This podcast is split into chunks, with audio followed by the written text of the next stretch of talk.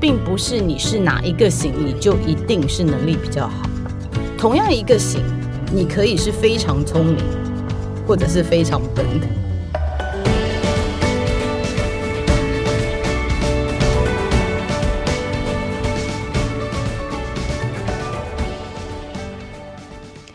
大家好，欢迎来到今天的哈佛人物面对面单元。那本周的主题呢是人格测验与直癌的发展哈，探讨我们到底要怎么来看人格的测验，以及了解说我们啊要怎么正确的使用哈，而不要误用哈。那么我觉得我也很佩服哈佛商业评论，连这种文章它都蛮多的哈。我们觉得他都在谈策略啊，谈管理啊，但是哈佛商业评论也有蛮多有关于人格测验，因为它可能跟职场的发展真的还是息息相关哈。那么今天呢，来到我们的人物面对面的贵宾呢，哈，也就是这一阵子以来蛮红的，在这个领域有蛮权威的，而且是一个网红级的人物哈。那我有很多同事跟我说啊，那你要谈这个主题就要找 Sherry 来哈。那我一开始也不以为意啊，Sherry，我说好好，那我要啊事先准备的时候，我就会上 YouTube 去看。那一看说，哎，这不是我们认识的朋友吗？什么时候他 Sherry 变成这一方面的专家？因为因为一开始没有想太多哈。那我。呃，几年前认识 Sherry 呢，他那时候是开平中学的国际部主任哈，我知道是开平中学创办人的女儿千金了哈，所以我一直印象中他是这个身份。哇，我不想他已经斜杠发展到呃这一块这个呃人格测验这一块来哈。那我们今天呢，尤其如果呃这个。可能前几天有听我节目，就比较知道哈，或者是你有在做这个测验的比较年轻的朋友应该知道。那如果没有的话哈，那我们待会节目还是会再补充一下，就是说最近呢，台湾呢蛮红的哦，应该是说从国外到韩国，韩国现在非常红哦，就是听说年轻人见面都不是问你是什么血型 啊，或者你什么星座，都问你是 MBTI 是哪一型的哈，十六种人格特质啊哈。那他在这个我们今天的贵宾呢，Sherry 呢，在这一方面是蛮有研究的哈。那这个我就让 Sherry 来跟听众打打招呼吧。哈，Sherry 先先打招呼，免得我一下子讲太久。没有没有，嗨。各位听众朋友，大家好，我是 Sherry。好，那 Sherry 呢，事实上也是学霸级的哈。他十三岁就移民澳洲，到大学的时候就到美国的名校哈，纽约的哥伦比亚大学念组织心理学的学士哈。那在几年前呢，非常好学，又回去念的硕士哈，也是组织心理学。我们还是先请 Sherry 来跟我们分享一下，你跟这个呃人格测验这件事情的结缘是什么，以及我们叫 MBTI。我怕很多听众哦，像我没有做这个。节目我平常也不没有在做这个的哈，我其实也不知道什么是 MBTI，所以前面的听众可能如果你有听我前几集，应该有一点理解。那我们现在呢，还是邀请这个，因为那个 Sherry 呢，在网络上有好多影片在介绍 MBTI 哈，所以我们先请 Sherry 先分享一下他为什么对这个这么的觉有研究哈，为什么花很多力气去研究？为什么研究之后呢，除了用在自己身上，用在自己员工身上，用在他的工作身上，还愿意来分享哈，拍了很多影片。来分享哈，所以先请 Sherry 来呃自己说好了，自己。好好好 呃呃，谢谢玛丽姐的介绍啊，呃，先讲我绝对不是学霸级的，我小时候在台湾长大啊，我之前碰到我们那个小学的那个班长还在讲，我是班上就是倒数的。然后老师其实对我也很头痛，嗯，所以我知道我母亲有跟我讲说，小时候她有被叫去学校，然后她都是哭着回家，哇，因为她觉得她的女儿在台湾的发展应该没什么救了。老师好像把我定位成小太妹，哇，因为好像很皮，而且老师一度跟她讲说，哇，她在男生面前还继续讲话很大声，还跳舞，哎，好像不知检点这样子。那我觉得很有幸，十三岁有搬去澳洲，因为以我这样的个性的人，可能在台湾的教育体系不是很适合。那我去大学念的是社会学跟心理学，一开始念的是心理学，但是后来发现说，其实我们很多心理上面的问题，是我们社会的趋势所造成的。哦，好，我们很多事情我们不能光专注在个人。好，其实。比如说，现在很多的忧郁症，或者是现在很多状况，其实是因为我们三 C 的发发达，然后小孩子跟母亲的连结没有像以前这么深。好，现在我们小孩子常常花很多时间在三 C 上面，所以其实很多状况，你觉得是他个人的问题，其实你必须要看到这个社会的状态。所以我大学本来是心理学，后来就觉得说，哎，社会学要学，所以我大学念的是心理跟社会学。嗯。那组织心理学是最近五年内才回去嗯。在进修的，嗯。那也是因为我觉得有点中年危机，嗯，碰到瓶颈。那我们刚在录 podcast 之前有在聊、哦，对，就是说，我觉得之前在家族企业里面，不管是我自己对自己的定位，在家族企业里面的定位，然后或者是我自己身为一个母亲，因为我三个小孩，呃，身为妻子，然后怎么样平衡家庭事业，然后都觉得有些困扰，嗯就是觉得我用很多理论自己去分析，嗯自己去想办法，就是解决不太来的。所以那个时候就想到说，哦，回学校再去念书好了。也许透过念书会有一些计划。弃子啊，三个小我孩，抛夫弃子，我真的非常谢谢我老公，就是还有我妈妈。呃，我去年的 degree 是一年飞去四次，哦。一年飞去四次，然后每次两个星期，哦，那还好，那还好。然后中间的时间是线上。哦，OK，所以那它有一点点像是呃心理学的 MBA，、哦。所以它叫做 XMA，它是 Columbia Teachers College，嗯。就是特别给高阶主管设计的组织心理学，所以你必须一定要是高阶主管，而且你必须一定要是在职的人物，嗯所以它多一些应用，少一些理论。嗯，所以去了那边以后呢，那讲到为什么会认识 MBTI，哎，是因为进去嘛，本来一开始是想说进去就是碰到人生这么多问题。老实说啦，那个时候的心态是旁边的人都有问题，我不是问题啊，都是旁边的人的问题。我一定要来学一学怎么样来治旁边的人。嗯好，那所以去了以后呢，呃，我们教授第一个就是说，organizations go where leaders go。嗯这个组织要去哪里呢？就一定是领导者去哪里，组织就会去哪里。所以，作为一个领导者，如果你不知道你自己的特质跟盲点的话，嗯你是没有办法看清楚带领这个团队的。嗯所以，我们一开始我们就做了一大堆心理评量。嗯那我在这里特别用“评量”这两个字，不做不讲测验，就是我我我不太希望我们讲测验两个字，因为测验其实你就会觉得是有分数高低。嗯那评量其实只是告诉你你是什么样子的人，所以我那时候做了呃大约有二十几个吧。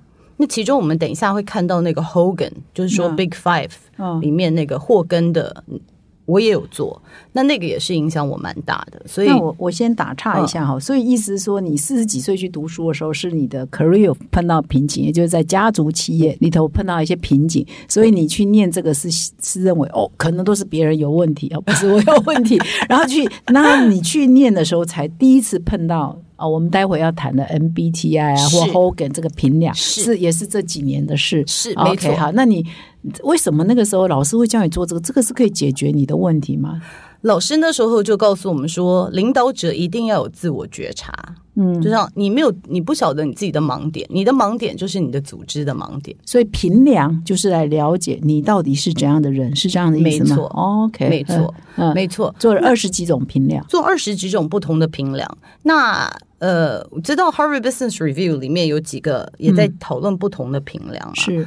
对我来说，每一个评量，其实我们人是很复杂的，都像瞎子摸象，嗯。你只是摸的部位不一样而已，所以你摸的都是对的，只是说我们是用不同的角度来解剖人性。那做了那么多评量，对我来说有发现你不了解的自己吗？有或者用不同角度看你自己吗？真的真的是非常惊讶。那你说我是到哥伦比亚大学来做这种心理测验，是不是？会不会太评量好评量，不要用测啊验，不要说啊，心理评量会不会觉得，哎，这对呃，这个一般人会不会觉得这是不是有一点游戏性质哈？因为我们去面试嗯会做一下评量，或者会不会是很严肃的学问？事实上是很严肃的学问，是这评量都是学者专家研究出来的，对不对？是是是是，没错。嗯，当然，我们做评量的时候，我们是在一个安全的状况下。这个我等一下也要讲一下，为什么大家说，呃，我绝对不让人，就是我绝对不推荐别人用 MBTI 来选材。嗯或者是任何，我不是很推荐别人用任何评量来选材的原因啊。就是说，其实你在一个不是很安全的状况下，你是不太会愿意诚实面对自己的。嗯因为比如说，我知道你是要来透过这个评量来选我，我是不是一定表现我最好的状态？我怎么会告诉你我会晚起床呢？哦我怎么会写说 我做事情会拖拖拉拉？我不可能会真实、真实的回答这个问题，所以我就算你看得到我的回答，我不知道是你要做什么用的，我可能就不会写出最真实的答案。嗯那再来，在做评量之前，你一定要有正确的心态，就说你做这个评量，你的目的是为了什么？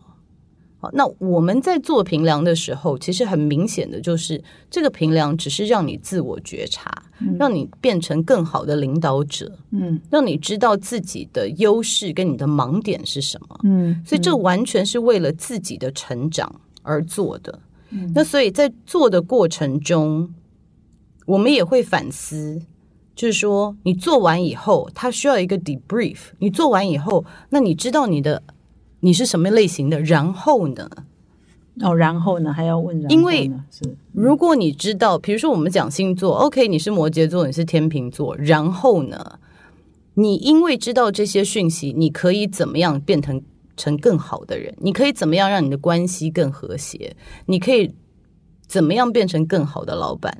如果没有后续的话，只是帮你自己贴一个标签而已。嗯，那我可以请教一下 Sherry 说，你做二十几个评量，后来你是发觉这两种，你现在有 Hogan 的认证嘛？哈，对，你也有 MBTI 的认证，对我还有一个是 IDI，就是 Intercultural Development Inventory，就是跨文化敏感度。啊因为这二十几个评量中，我觉得有三个就是让我有点好像被电到、被打醒的感觉，就是这三个。那可不可以稍微跟听众介绍一下这三个？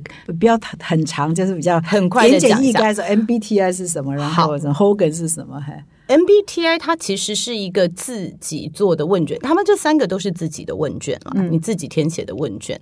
那 MBTI 所要看的就是你的心智功能，你是怎么样思考，然后你是怎么样执行。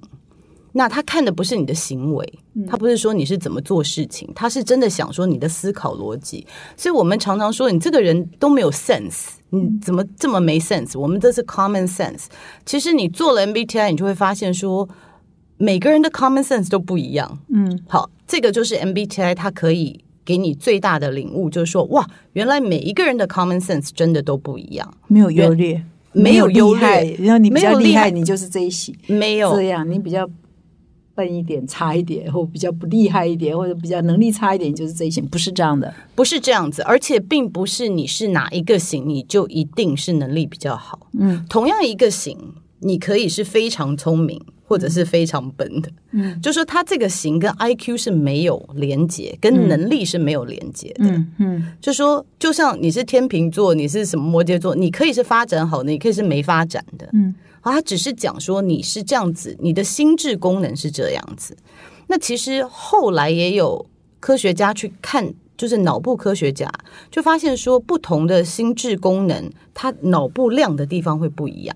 好，所以他的思考逻辑，那这是 MBTI。那为什么他会不错？你觉得？第一个，我觉得它简单容易懂，它的入门门槛是低的。嗯好，所以在你跟别人沟通的时候，这是一个比较简单，可以很快的让你理解的嗯。一个评量。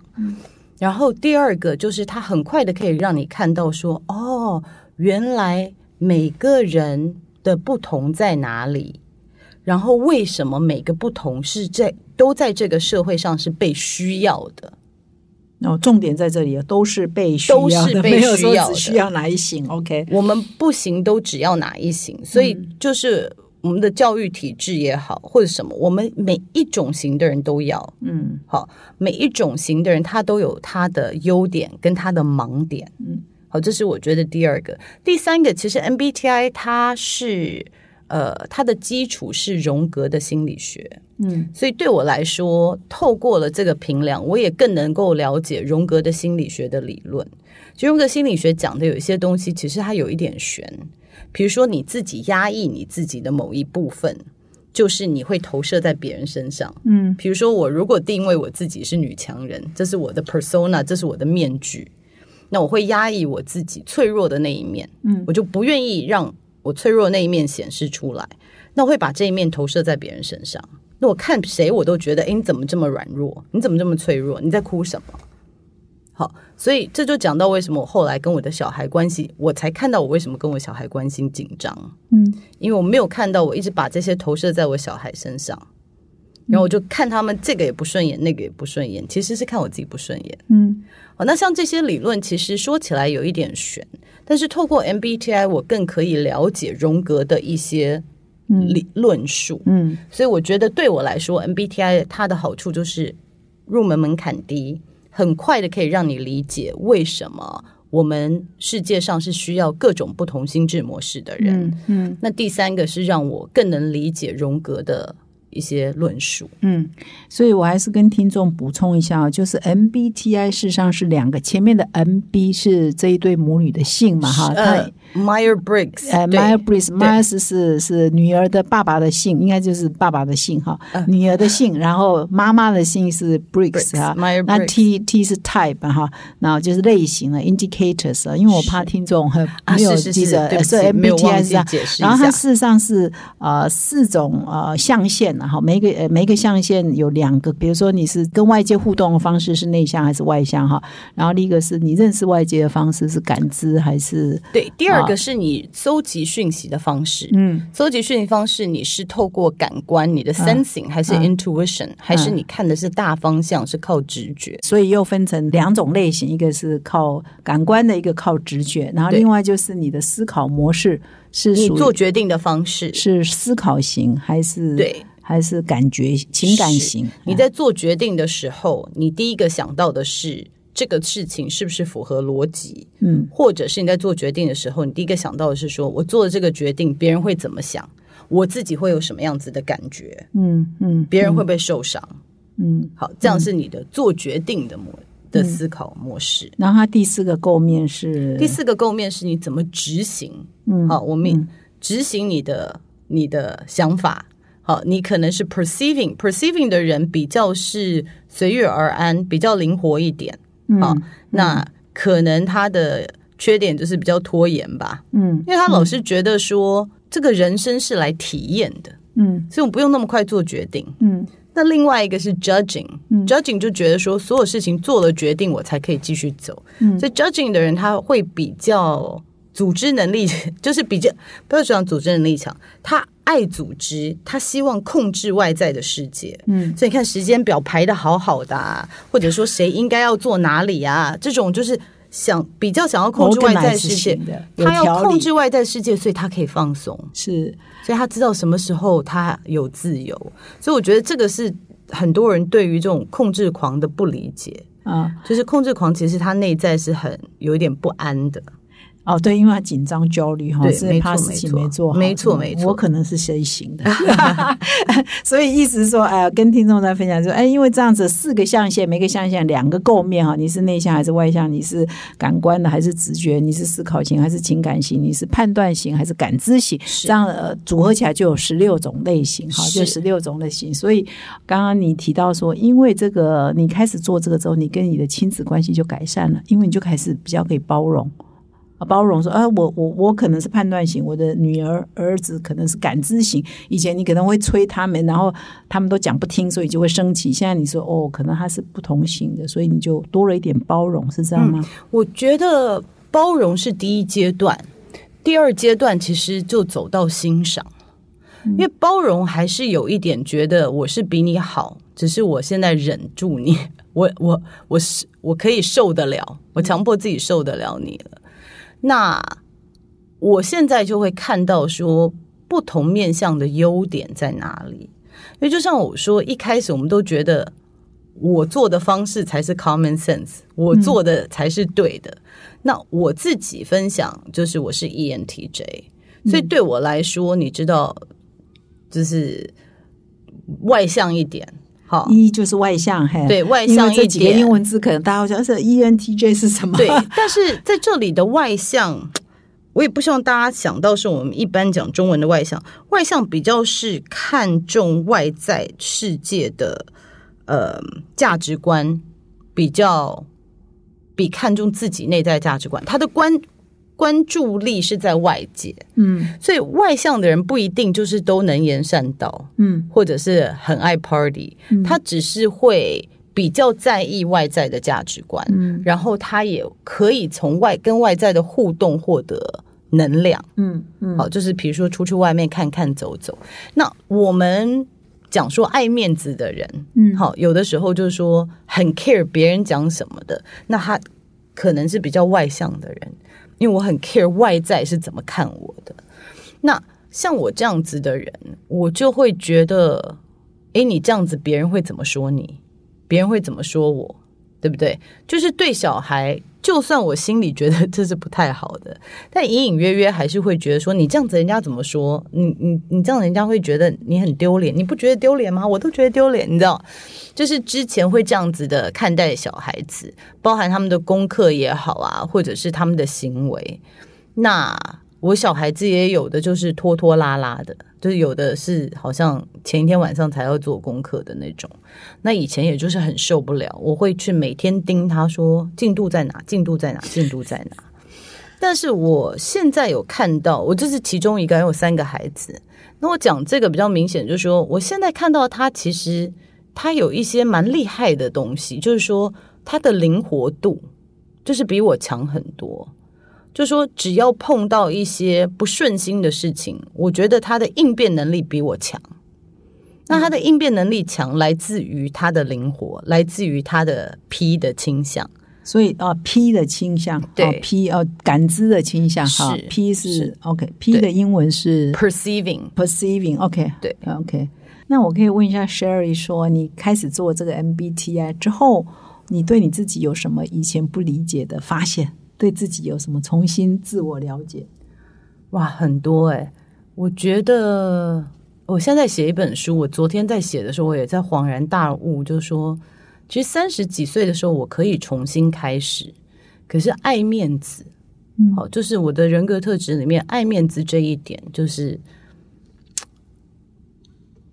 让我觉得会太晚，就是我的我的面具，我的 persona，我已经抓住了，这是我的人设，就是我很小的人设，就是觉得我要做一个成功女性、女强人之类的。那我二十几岁的时候在美国发展的很成功，那我回来台湾以后发现啊，原来我在广告界其实东西不太 translate，就是美国的广告业媒体跟台湾的是不一样的。嗯那因为这样我，我的性格不不愿意让人家看到我脆弱的那一面，嗯，这个是我的盲点。所以我就没有办法从台湾的广告界重新我就没有不愿意表现我脆弱的那一面，我就不愿意重新开始，嗯。因为我不愿意在三十岁的时候又感觉好像是刚进新人。新人。哦所以我其实人生做了很多决定，都是因为我性格上面的盲点。哦我不愿意呈现我，我其实有很多时候，我事业二，我三十岁的时候还有创业，还有做别的事情，嗯那没有求救，可以求救的时候没有求救。就是你怕丢脸餐餐饮呃，我在之前我开了一个蛋糕店，哦好，我开了一个蛋糕店。呃，为什么？因为大家都说啊，你们家是开平啊，你有所有的资源啊，你开那时候八十五度 C 正行，就说你一定可以赚钱的啦。你你你你又能干又什么什么，你一定可以，你一定可以。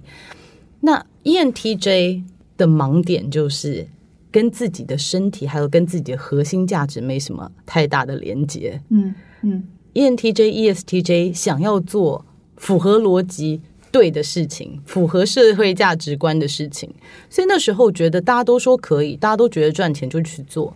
我一辈子没有想要开过店，我也不想要做老板娘，我也不想要做老板。其实我那个时候，我觉得我最想做的还是留在外商公司做事，可是我没有去做这件事情，为什么？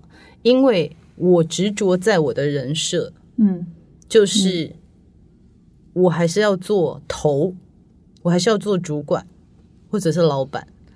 那我觉得这个是一个我自己领悟到说，哇，所以那时候走了很多冤枉路。所以创着蛋糕店后来当然就失败了成功，后来又做了别的。呃，后来做了别的，就是白燕餐旅、行销整合，就是做的也还好，就是但是没有我想象的，没有我我期待的成功，就是它就是一个平平的嗯公，司那现在也收起来了嘛？对，那时候后来回到家族企业的时候，把它收起来。所以回学校呃回开平成立国际部也做了七八年，五年，五年，做五年，年哈。是所以你是到去念硕士或对中卫 Columbia 才发现说啊，我以前就是被我这个性格没错，是不是？而且我其实中间有一度非常忧郁，就是三十到四十岁来来回回很忧郁很多次。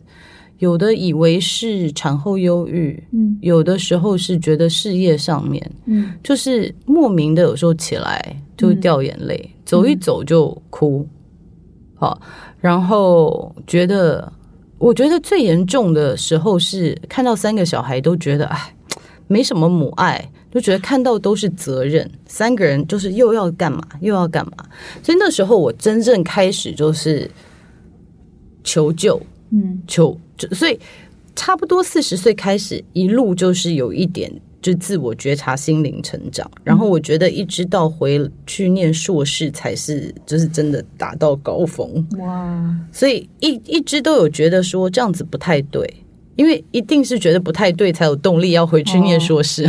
是是，那你为什么当初选这个硕士 组织心理学？为什么？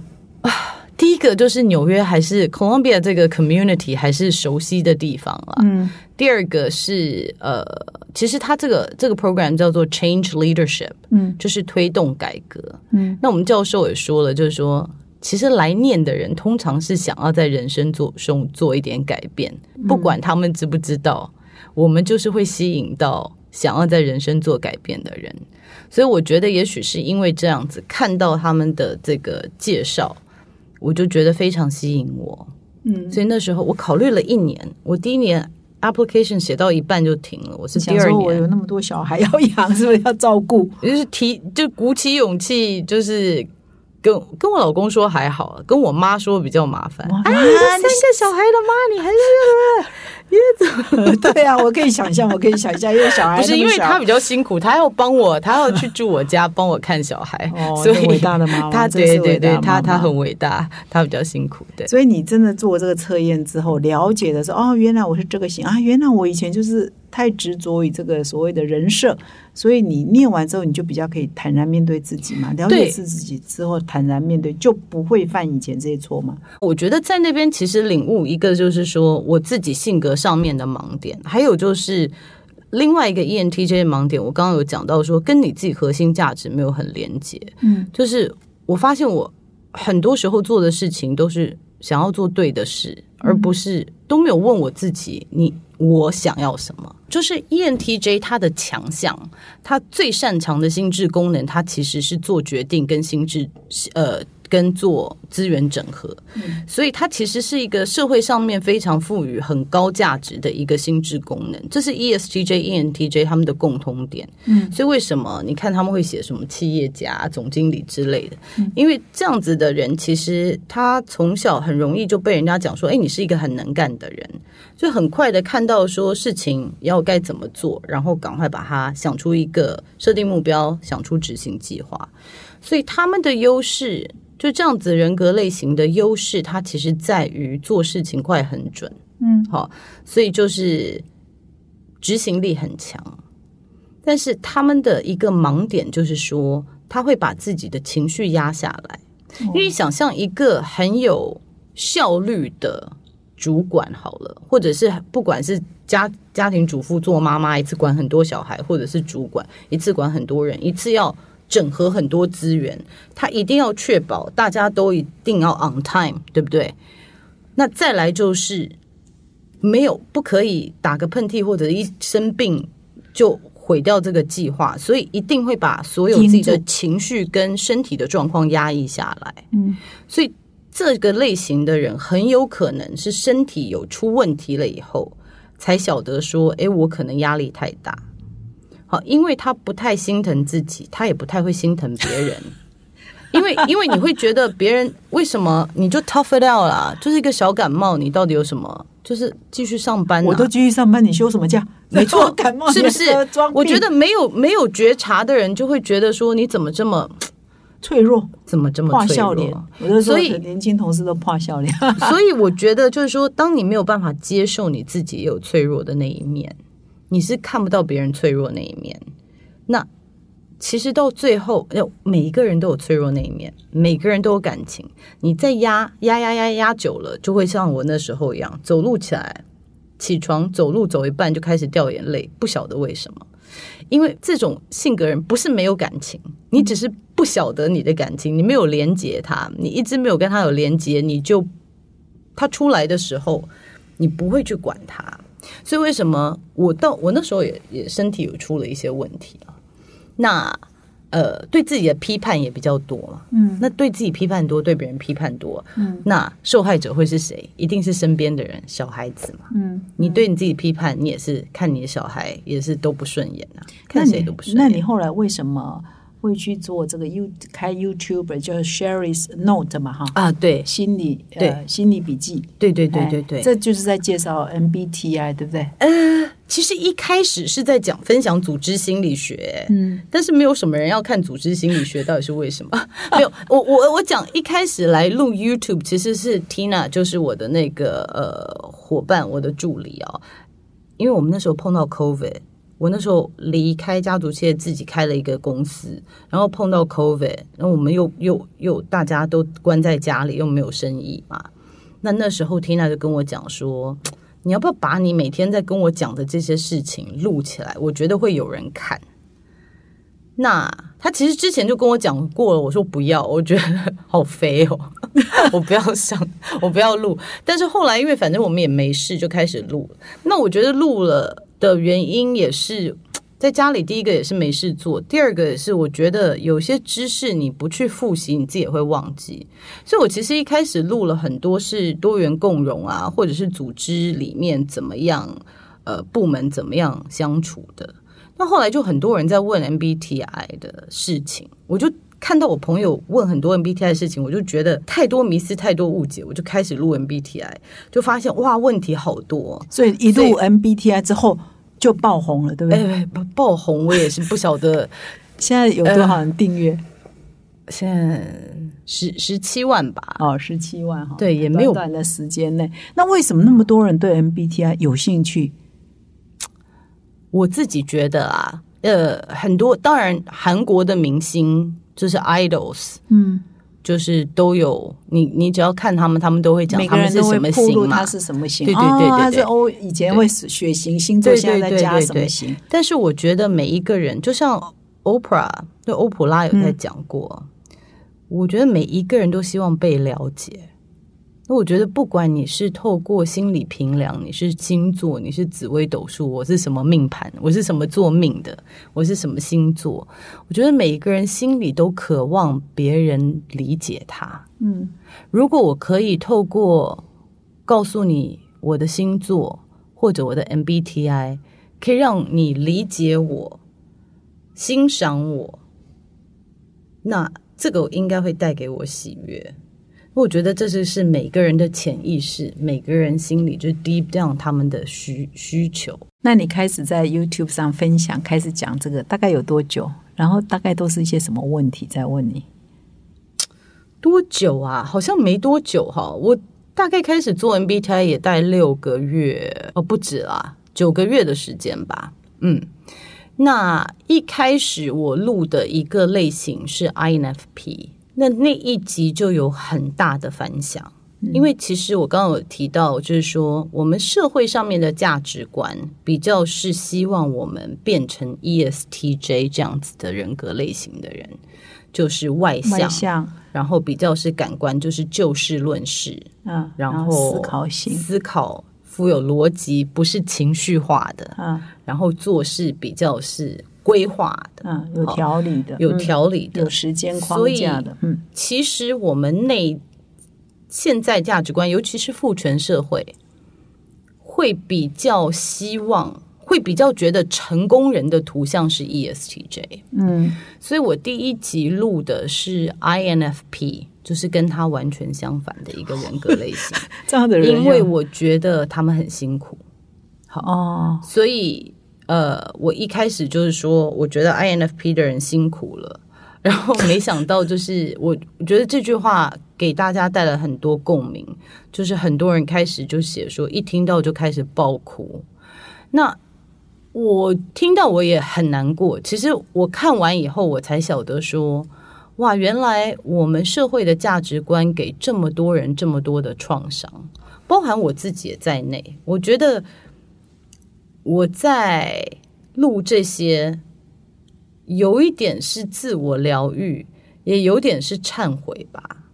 因为我一路走过来，我也是比较倾向接受社会这个价值观。然后你一直欺负 INFP，INFP 是内向、直觉、情感、感知好。我觉得我听众补充一下，INFP 应该没有说欺 欺负负，但是不一定有看重他们，就是可能没有去欣赏到他们，嗯可能也接受了社会这样的价值观，所以我觉得录这些，一个是自我的心自我疗愈，然后一个是希望有一些有一点给他们一些反馈吧。就是说，可以为他们做一些什么事情。那他们通常辛苦在哪里？是说不受意见不受重视，还是他们常有一些委屈也不敢讲？他们辛苦的地方是因为我觉得，呃，我觉得每一个人格类型，他都有他辛苦的点，不是说 E ESTJ、ENTJ 这样的类型没有辛苦的地方，每一个类型都有他辛苦的点，只是 INFP 他辛苦的点比较不被人家看到。因为他们这样子类型的人，就是他的思考是比较在内内在的，然后他们可能比较多一些，嗯，他们的核心价值在于，就是他们做每一件事情，他第一个会想说，这是不是符合我的核心价值？我做了这个会不会舒服？可是你知道，在我们华人的社会里面，谁管你舒不舒服？我要你乖，我要你听话，我叫你去考台大，我管你想不想。你成绩够好，可以念医科，你为什么不念？所以，对于我们的教育体系，其实没有什么在管小孩子喜不喜欢念这个、舒不舒服的。老师叫你做好就做好。嗯，那当他自己头脑里面有很多想法，然后他很在意自己舒不舒服，或者是他跟自己价值观很有连结的时候，那他可能在表现出来的过程，应该是不会被鼓励的吧？除非是父母都非常开明。嗯，很多时候父母会觉得说，你干嘛不像其他小孩子一样，你就听话就好啦。你到底在干什么？在发什么呆？那对于 I N 的人特别，就说你如果去看有一本书是 Dario Nardi 写的，台湾好像还没有翻译。他就是拿 MBTI 的人去去量他们的脑嘛，嗯脑就是看他们的脑脑部哪里会亮，嗯好所以就发现说，像 I N 的这样的人，比如说像反应很快的，嗯呃 E S 或者是 E 倾向的人，外向倾向的人，你跟他讲话，他脑就一个地方会亮，所以他可以很快的反应。嗯可是像 I N 就是内向倾向、直觉倾向的，他可能会整个脑都亮一遍，所以你会表面上你会觉得说这个人好像呆呆的，反应很慢，但殊不知他想的比你更完整。哦，因为他整个脑袋，他一个他一个想法，他整个脑袋都亮过，他每一个部分都有都有跑一次，他才讲话。哦，可是我们现代社会可能觉得这个人傻傻的，或者是反应慢。没有想法，我们比较喜欢反应快一点的人，嗯所以我觉得他们辛苦的点是在于他们的天生的倾向，他们天生的呃最舒服的行为，可能在社会上不太被接受，或者是不太赋予价值。嗯嗯就像我说的，因为我发现其实 透过 YouTube，透过大家的留言，就是我讲 INFP 那一集，大家给我的留言，其实真的我看了，真的都很想哭，就是真的让我蛮震撼的。就是说，很多人讲到说，从小被社会的压力下，在社会压力下，其实找不到活下去的动力。天哪，然后就是一直只能想办法伪装自己，然后应付这个社会。就说看了以后真的很难过。那我就发现，其实台湾比我们想象多的人，其实是心里有很重的创伤的。那所以我录了一集在讲儿时创伤，因为其实我们很多人觉得创伤一定就是说，哎，一定是父母发生了什么事情啊，或者是或者家里有家暴啊，或者是有什么很严重的才叫创伤。但是其实有时候父母给你这样子的期待，嗯，期许你做你不是的人，这个其实带给你的也是创伤。所以你你有儿时的创伤吗？我觉得。呃，我我有提到我儿时的创伤，那我也提到为什么我不去面对这一点，就是说，我觉得讲了好像对我爸妈很不公平，因为我觉得他们是很好的爸爸妈妈，很开明，然后也给我很多爱，所以我一直去很抗拒说我有儿时创伤这件事情，因为我觉得我一讲好像就讲他们是不好的父母，但是现在当然经过这么多训练，我知道说我是有创伤的。那我也不怪他们，因为他们不是故意的。但是在成长的过程中，比如说我父亲他自己也是年长，他才被疗愈。就是他小时候，他也是被他父亲有给很很大的创伤。他是跪在那边背英文，就是跪在校园操场，就是被鞭打，教他背英文、背圣经的。我爷爷那时候是这样对待他。嗯，然后。他小时候就是对我的严格，也是把我关在厕所里面，就是说你再哭你就不姓夏，你不哭再出来。但这件事情我到大学后，他有跟我道歉过。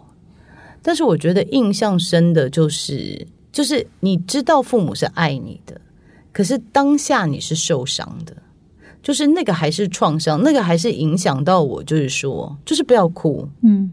你不要哭，这是你内在声音，就是你一哭就说你哭哭什么？嗯，你再哭你就不姓夏，嗯，就说你你，然后呃还有其他的，就是不管是规划什么，嗯，所以说我有没有创伤？我觉得每个人多多少少都有，然后我觉得大家要去面对它，嗯，所以就是就像我今天说了，我还是要继续讲，就是我爸妈真的是对我 给我非常多的爱，然后。所以我觉得我可以这么做，而且我可以面对这些，而且其实。后来我父亲其实，在他的书里，或者他也去跟大家讲了，就说他跟我道歉这件事情。对啊，因为很多很多人都没有学过怎么当父母，就当父母了嘛。没错，没错，小时候是怎么样被教育，他也会把。哎，我现在也很成功，我现在也不错，用那套教育方式用在自己的小孩身上。他也没有想说，其实他也有创伤。没错，你爸爸也是有创伤嘛？只是他觉得，哎，我这样子，我是这样被养大，我一直这样养我的小孩嘛。没错，而且我觉得我们都是给，都是在给爱。对。那我觉得 MBTI 另外一点就是我要提出，就是说每个人给爱跟接受爱的方式不一样，MBTI 也可以给你一些这样子的概念。嗯。所以我一开始节目的介绍，Sherry 忘了说你的中文名字就叫夏轩丽啊，对对 对，因为想说大家比较习惯你的，没关系，我我自己比较习惯大家叫我 Sherry。对，那我接下来再来问 Sherry 一个问题，就是说，哎，好像我同事都说，哎，在网络上啊啊，花个十几分钟啊，就可以测验你的 MBTI 哈，那这个就是专业的 MBTI 的测验方式吗？还是这个其实 MBTI 测验是必须要像你这样的呃认证是在旁边辅？导的啊，是不是有一些误解？好，那借这个机会也解释一下。我看现在台湾大多数的人在做所谓的 MBTI，都是在一个十六个人格类型的网站上面，叫做 Sixteen Personality dot com。那其实他在里面，他从来不会讲说他是 MBTI，因为他不能这么说。他等于是呃运用 MBTI 的理论，他自己开发出来的评量。那因为 MBTI 的名号比较响，所以大家，而且他们其实理论是是类似的。然后，如果你的性格真的是很偏激，好，所以他的他做出来结果相似度，我自己观察在七十到七十五 percent 嘛。那所以大家看了以后会觉得说，哎，还蛮准的。好，然后它也简单容易懂，因为它会给每一个人格类型贴一个标签，就是说你是我们刚刚讲说什么企业家、企业家、外交官、守护者、守护者等等的哦。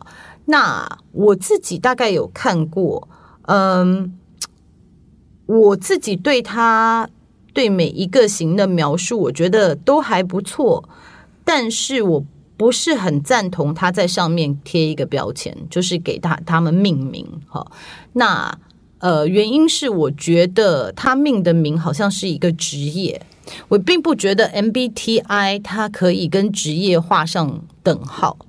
就是 ENTJ 在这里写的是企业家，但是其实 ENTJ 可以做一个很好的家庭主妇，他可以做一个很好的，他他可以做任何事情，很好的艺术家，很好的作家，他并不一定要做企业家。所以 MBTI 讲的它是心智功能，它并不是呃你的职业一定有什么关系，或者是你有什么样的行为。那呃。真正要做一个 MBTI 的评量，你是必须要找到一个 certified 的这个认证的，呃，认证的人在你旁边的原因是，呃，你必须要。有有对的心态来做这件事情，而且你必须要在一个安全的环境来做这件事情。什么叫安全的环境？呃，所谓的安全环境就是我们所我们讲的 psychological safety，就是你心里觉得是安全，你做出来的结果不是会被人家批判的，不是会被人家贴标签的。不是会被人家拿来，比如说分班呐，或者是来决定你会不会被录取，嗯，会被录取、升迁，或者是会不会对选材的。所以，其实，在官方的 MBTI 网站上面就有看到，他是坚决不让人家拿这个东西、拿这个评量去选材的。因为 MBTI 它讲的，我一再强调是心智功能，它绝对测量不到你的 IQ 或者你的能力。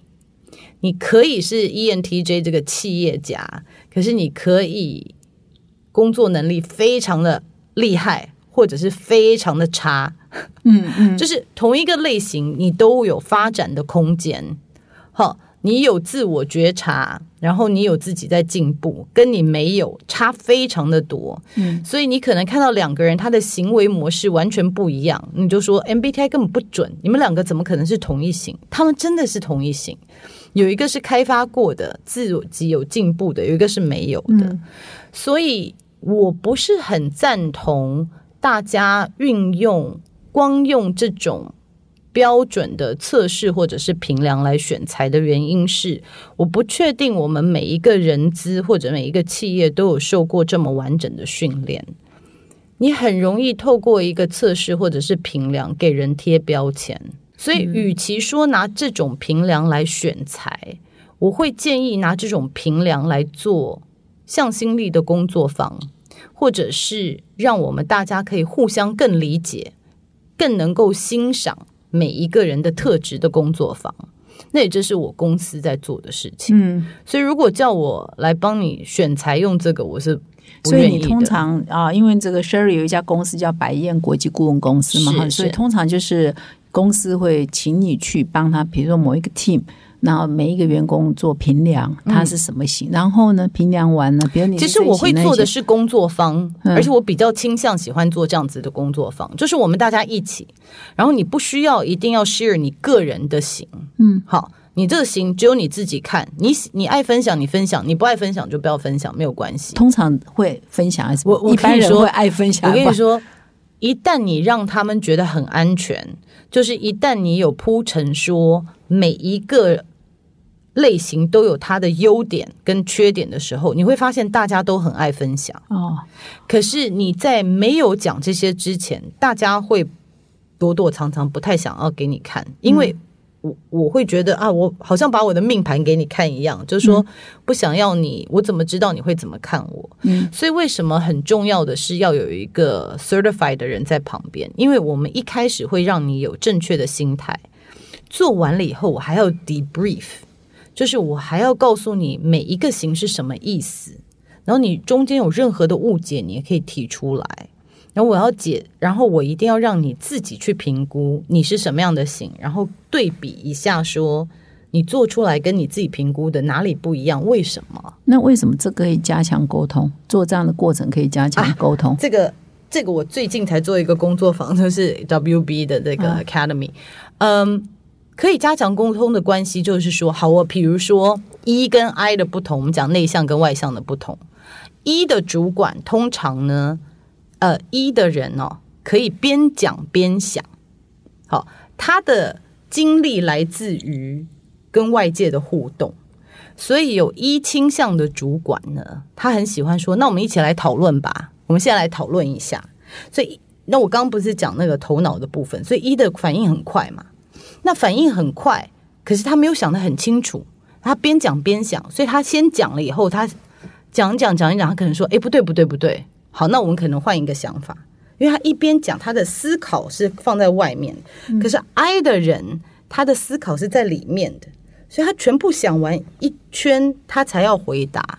好，那你知道一跟 I 的人在开会的时候会发生什么样的状况？如果是一的主管，我自己讲完话了以后说好，那大家有没有意有没有问题？没有问题啊，没有问题。好，下一个真的 I 的人还没有想完，这个会议就结束，他还没开始讲话，他根本没有时间贡献。那一的主管会怎么觉得？这个人对公司没有什么贡献。或者他的反应太慢，或者是什么？就是他好像没有在听我们讲话。他为什么每次的 participation 都这么低？好，那应该怎么办？那如果是这样，怎么让他们一起开会？让 I 的先讲。如果我现在已经告诉你了，I 的人他是这样的思考模式，那你是一的主管，你会怎么做？就就给他们一点时间啊，对，然后给他们一点时间，晚一点开会。请他们先讲，呃，因为因为他已经有时间想过了嘛，事先把议程给他们，这是一个，对不对？嗯，然后再来就是安排会安排他们讲，一定要讲，安排他们要讲，或者给他们思考的时间。嗯，所以一的人有的时候不愿意等那七秒钟，就是大家好像坐在那边，好像觉得很尴尬，七秒有没有 awkward silence？你就让它发生，因为有的人就是需要想。嗯，啊，你一直急急急急急，I 的人他没有办法对这个公司有所贡献，但是不代表他没有东西可以贡献哦。那所以这个是最我随便讲一个案例啦，这个就是为什么呃，那我们可以看到就是他们的不同，好，然后看到说不同的人这样子做事情，他对公司都会有贡献。好，我们如果所有的人都是一。大家讲讲讲，对对对，好走。你看美国有多少行销的 campaign 出问题？之前百事可乐就是出了一个很糟糕，那个 Kendall Jenner 的那个，就想说这么大的公司这么多钱，怎么可能出了一个这样子不符合社会的这个，就是就是这么 controversial 的广告？哎，可能里面的主管都是同一个 type 吧？大家讲一讲讲一讲，都觉得对，好主意，Go。哦，然后没有人把他们拉回来嘛，所以好像除了沟通哈，可以加，就是做这样 workshop 可以加强内部的沟通，因为要包容甚至欣赏哈差异。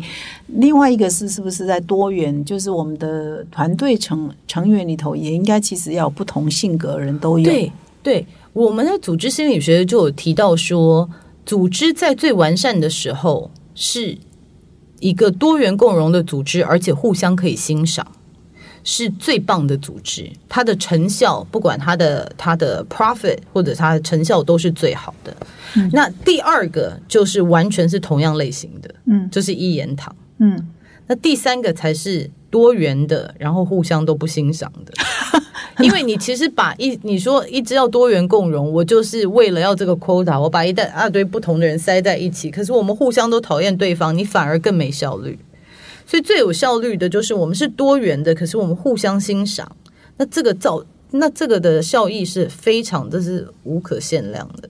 我们今天呢，跟 Sherry 呢，不知不觉呢聊了将近一个小时啊，相当的精彩哈。所以，我们呢到最后呢，还是要请 Sherry 为今天的访谈稍微做一下总结啊。就是说，事实上我们做这些人格测呃评量哈，我我会改口，一直在改口，不要讲，因为我们讲太多了，性格测验、性向测验啊，以后我们要改成评量。我们做这些人格评量呢，其实啊，我们都以为它是在组织内哈，呃，人人资管理哈，或者是人资啊，为了了解员工的。呃个性啊哈，要给他派比较符合他个性的工作。事实上，他对我们个人也成长是有帮助啊。从 Sherry 自己的例子哈，他自己也走过了这个忧郁的过程，甚至重新发现自己可以改善跟家人的沟通哈。那所以呢，到最后我们还是来请 Sherry 分享一下，说我们啊一般人也好，或组织也好，分两个层次啊。就一般人啊做这些心理的评量呢，其实你觉得用它可以给我们什么帮助？然后我们啊。如果要一个认证师，那我们又想要了解自己的 MBTI 应该怎么做？这是我先问这个问题。一般人，那接下来我要问对企业来讲，针对呃个人的部分呢，因为我现在没有提供个人的服务，不过我现在自己在写一本书，所以未来呢，如果个人有这样需要的话，可以透过我的书里面做一些自我的评量，然后自我分析。那我的公司是有提供组织这样子的工作坊，也就是呃 team building 的工作坊。那这个的功能就是说，能够看到我们组织里面我们的组织的 team type，我们组织的优势跟我们组织的盲点，还有可以协助组织的成员里面可以更好的沟通，好，然后可以更有效率的解决问题。所以现在我。公司是有提供这样子的服务，嗯，所以呢，就是很难。所以各位听众说，个人要做恐怕比较困难哈。那网络上那个其实也不是真正正统的了哈。所以如果是你服务的公司或者你的团队啊，想要建立 team building 啊，或者是说想要了解我们的人才是不是真的符合多元哈，就是你刚刚讲最好的团队是多元而共荣嘛哈，是不要一言堂，也或者也不要各有山头，多元而分裂哦，彼此斗争哦，这是更糟糕的哈。所以这样的。的话，或许也可以找 Sherry 来协助。那所以，我们今天呢谈的呢，好像跟我们正统在谈策略啊、组织管理哈，有一点跟我平常谈的主题没有那么的一致哈。但是现在这个领域呢，的确也是啊，大家非常好奇，而且事实上，如果我们做的对的话，对很多企业的人资管理、人才管理或 team building 哈，团队的建立是非常有帮助的哈。